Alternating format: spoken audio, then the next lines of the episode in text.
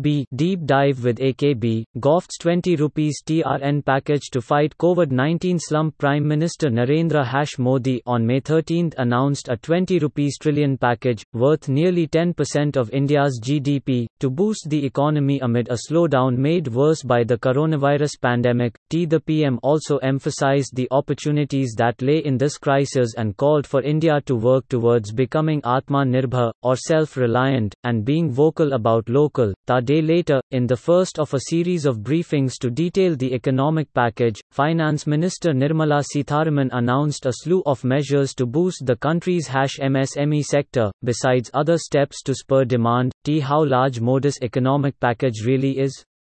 From where will the G O V get the money to finance it?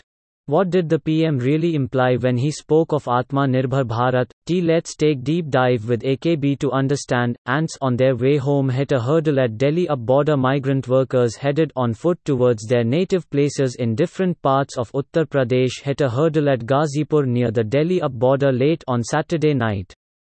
Pinky, one of the migrants, said, "We have come from Gurugram and we are going to Hardoi in up.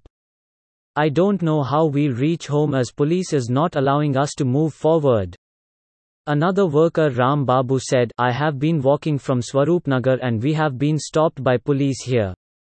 My landlord verbally abused me and asked us for rent as it was pending for two months.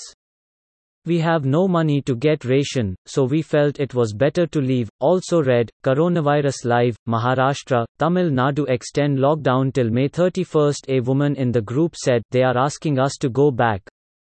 They are demanding a pass, what should we do?" On Friday, Union Home Secretary Ajay Bhalla wrote to Chief Secretaries of all states and Union Territories (U Ts), directing them to ensure that there is no movement of migrant workers on roads and railway tracks, and facilitate their movement through special buses or Shramik special trains.